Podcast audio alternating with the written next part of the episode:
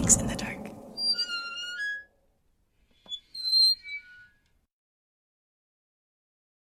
Hey, what's up, everyone? It's Mai Yang from Mix in the Dark. I'm gonna keep this intro short because we gotta get our story going for this week.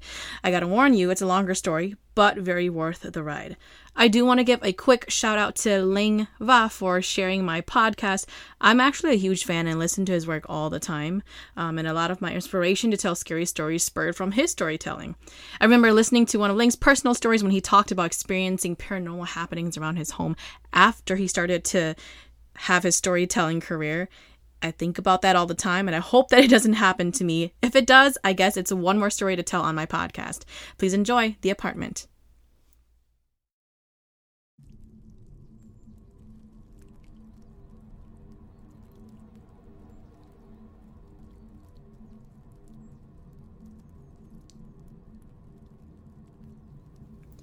This is very recent.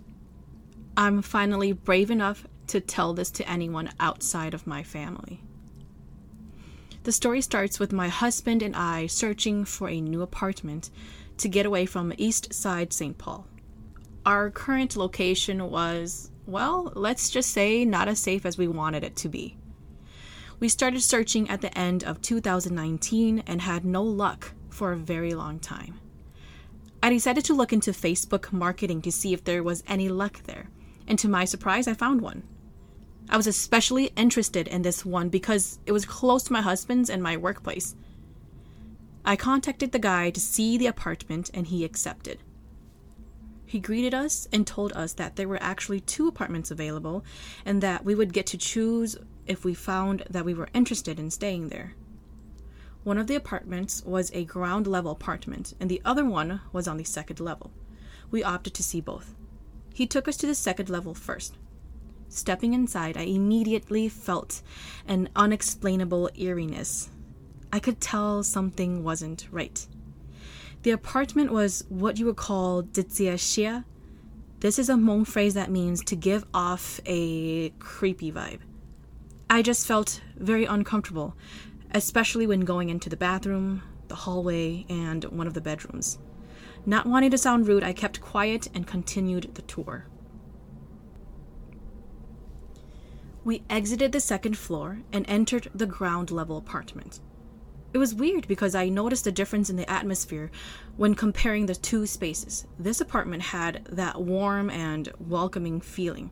Again, I kept quiet and continued the tour. Because that was such an odd thing for me. As soon as we reached our car, I told my husband, hey, let's get the one on the ground level instead. I like that one better. My husband shook his head and said, no, we should get the one on the second level so that no one can break the windows and come inside our apartment when we're not home. Also, we won't have to worry about people trying to peek inside. If we're on the second level, we'll be up higher. I tried to explain to him, saying that the apartment on the second floor felt tsiashia. He replied, You're just being paranoid. Plus, the one on the second level is bigger. Maybe he was right. The conversation stopped there. When we got home, we started the paperwork for our new apartment. It was the end of January 2020. It was finally our move in day. The very same day we moved in, my husband's grandma also passed away. We spent the day at her senior home with our family. When we came back, we slowly unpacked and organized everything that we hauled in that morning. I was still concerned, but I kept it to myself.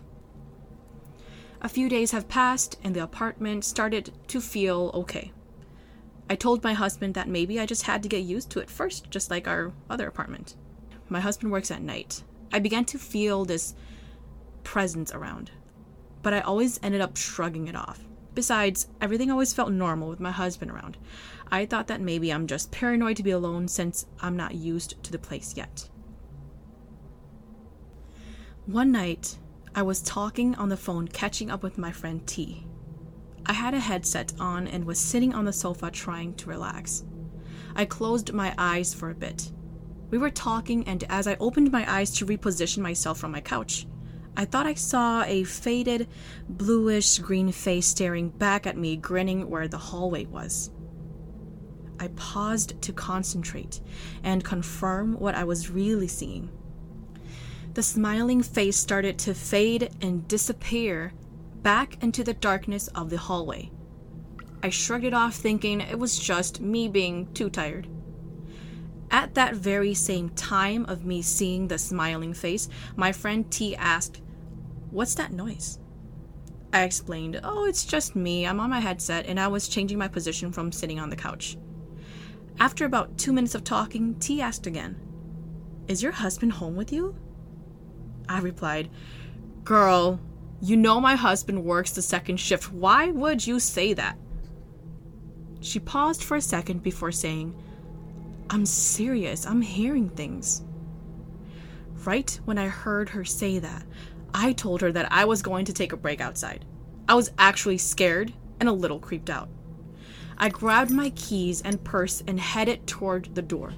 While I was running toward my door, I felt something charge after me, so I ran faster out of my place. I got to the outside of my apartment door. Just as I was closing the door to lock it, I noticed something in the corner of my eyes a black shadow standing by the stairway going to the third level. I freaked out even more, so I didn't even bother to lock my door. I finally got outside. Still on the phone, I told T that I was outside. I felt such a big relief. That's when I realized that I didn't even have my jacket or shoes on.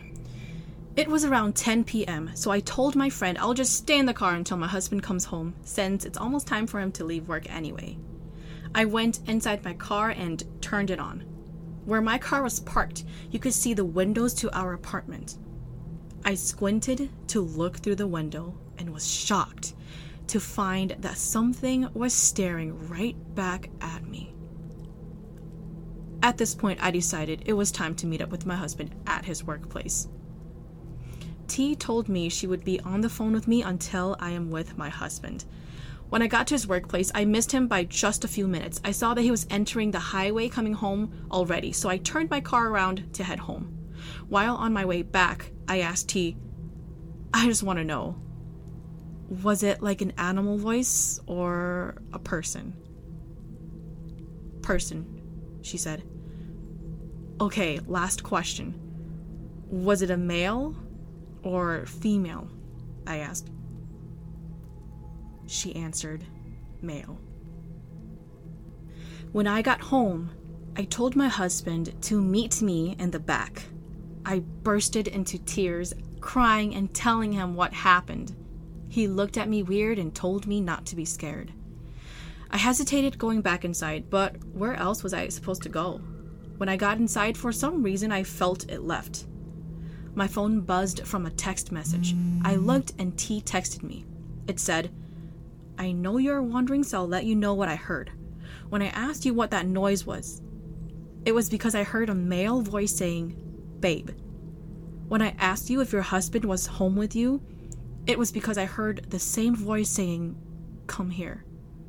When you were running out the door, it said something, but I didn't hear what it said because it was muffled from you running. The next morning, I went to work. I decided to go see a card reader to see if she can help me. I explained that I saw something yesterday and wondered if we just accidentally crossed paths or if it was intentional for me to see. When I gave her the information that she needed, she asked me, When you guys moved in, did you guys clean the apartment? Did you cleanse it? I answered, No, because that very same day we moved, my husband's grandma passed away, so we probably forgot. I asked her if she was able to see or read anything. She replied, Yes, I'm seeing a lot of dead people. I was skeptical about her answer because before we moved in, I made sure to ask the property manager about the apartment's past. The manager told me that nothing happened there, no one died. I asked if it was just a loved one who passed and came to visit. The card reader shook her head and said, No, it's not a loved one. She added that we will need a strong shaman to cleanse and take the spirit to the other side. A shaman is a respected individual in the Hmong community who performs cultural rituals to heal a person or family. They can also connect to the spiritual world and investigate paranormal happenings. I talked to my mother in law. She said she will cleanse the place herself. No need for anything big. When Hmong folks cleanse an area, they use a thin branch of leaves to sweep every corner and every room where you live. They will say a blessing while doing so. At the end of the cleanse, you must dispose of the branch, symbolizing tossing away any negative energy or bad spirits that may have been left behind from the previous tenants. When she came to cleanse the apartment, things quieted down. Of course, this only lasted a few weeks. I asked my mother in law for another cleanse, thinking that maybe she left something out. Again, it only felt safe for a few weeks. I started to feel depressed. My husband and I argued a lot. I found myself not wanting to stay home. I always felt very angry and sad when I'm home. I just didn't feel like myself and I knew something was off. One morning, right after I left to work, my husband was still sleeping. He happened to be sleeping on my side of the bed. Out of nowhere, he felt his body freeze. He couldn't move. He was experiencing a sleep paralysis episode. He tried to fight it off.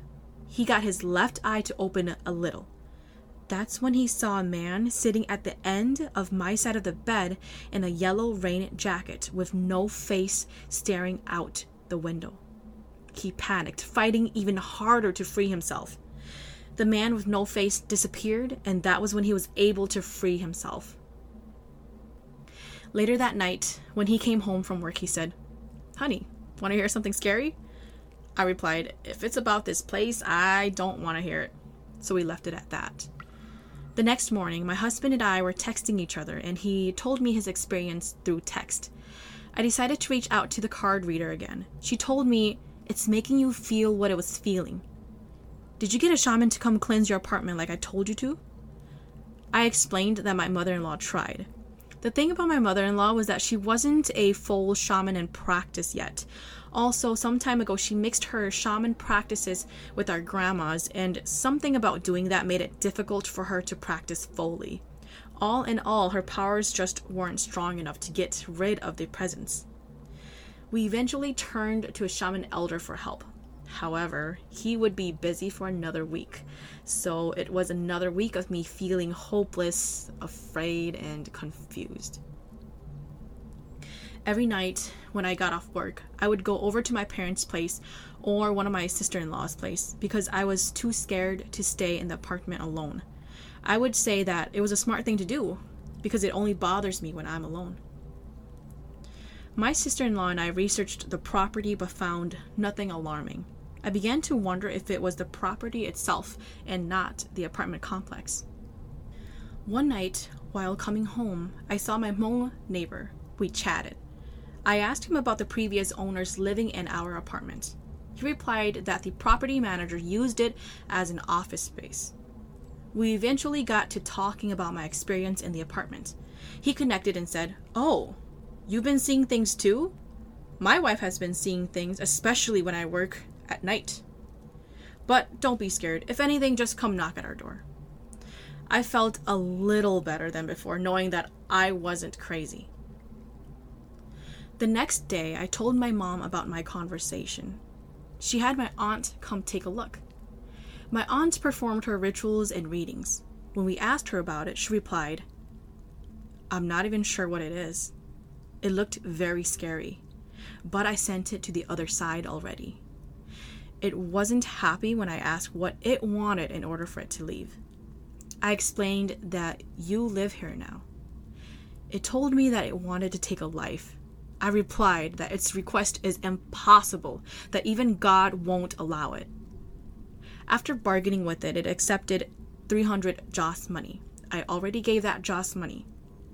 When we arrived on the other side, it wanted even more but I told it that we already had an agreement. It left. In the Hmong culture, it is a belief that shamans can negotiate with spirits and try to settle on an agreement when there is a disturbance in the human or living world. You have to understand that as long as we respect the spirit, in most cases, it will do the same back. The shaman should still practice proper precautions. He or she has to negotiate wisely and be firm with the initial goals of contacting the spirit. My aunt giving it 300 Joss money was a bargain for it to leave the area and cut ties with the family. To a person who may not be familiar with Joss money, it literally looks like an old newspaper with very thin layers of gold and silver foil in the center. To a shaman, though, Joss money is ghost money, and it's given to the spirit through burning. I felt a big weight lifted off my shoulders. My aunt gave us red and white strings to tie to our cars and our doors in the apartment as a protection barrier so that spirits won't be able to get through the doors. She also gave us some herbs to bring home to boil. I was told to let the smell of the herbs go through my apartment for three days straight. I'm thinking this is so that it can fully cleanse the space. After a week, the shaman elder arranged by my mother in law came to our apartment in the morning. I had to go to work, so I didn't get to see his ritual. He used the egg balancing technique to communicate with the spirit. During an egg balancing diagnostic, what the shaman will do is fill a bowl with rice grains, place a rounded or sharp edged object on top of the rice, and attempt to balance an egg on top of the rounded or sharp edged object. How this works is that the shaman will ask the spirit questions, and if the spirit agrees to those questions, the egg will stand, meaning the ghost or the spirit or whatever it was is holding the egg in place. The shaman elder found that it wasn't a deceased person, but it was actually a powerful animal that used to live around the property but died. Its spirit has been stuck there. When people open the main door to go inside the building, the spirit of the animal allows itself inside. When it gets inside the building, it'll transform itself into a human figure. However, if it were to go back outside, it would turn back into its original animal form. The shaman elder also burned Joss money in order to keep the creature out. I actually found myself confused and wondering how it is that my aunt chased a spirit away and the shaman elder chased another spirit away. I've always wondered if there were more than one thing going on. Of course, it took me weeks to become comfortable with coming home and staying alone at night, especially with the pandemic going on and being forced to work from home. Not too long ago, I was talking to the Hmong neighbor about the situation. His wife overheard and came out to talk to me. She said that the very last tenant was a guy and his son. The son had cancer and passed away at a hospital. A few months later, the father found out that he also had cancer he was also admitted to the hospital. After a few months, he too passed away. I wonder if the guy with the no face that my husband saw was the father. Maybe he had nowhere to go, so he came back to the apartment. One day, while taking a break outside, I was talking to another neighbor who lived right upstairs from me. He asked, Hey, do you sometimes see or hear things? I asked if he meant paranormal things. He answered, Yeah. Like sometimes I'll see something run across the room, and sometimes things will just fall on its own. That's when I told him my experience and told him that even the other neighbors see and hear things too. He then told me that his neighbor next to him upstairs hears and sees things too. I asked him, Is there a particular place you feel it? We both agreed that it's the bathroom and closets. Since the cleanse through my aunt and shaman elder, my husband and I don't hear or see things anymore. It's been almost a year now. Every now and then I can feel it here and there, but it doesn't bug me anymore. I always say, as long as it doesn't bother me, I don't mind it being there either.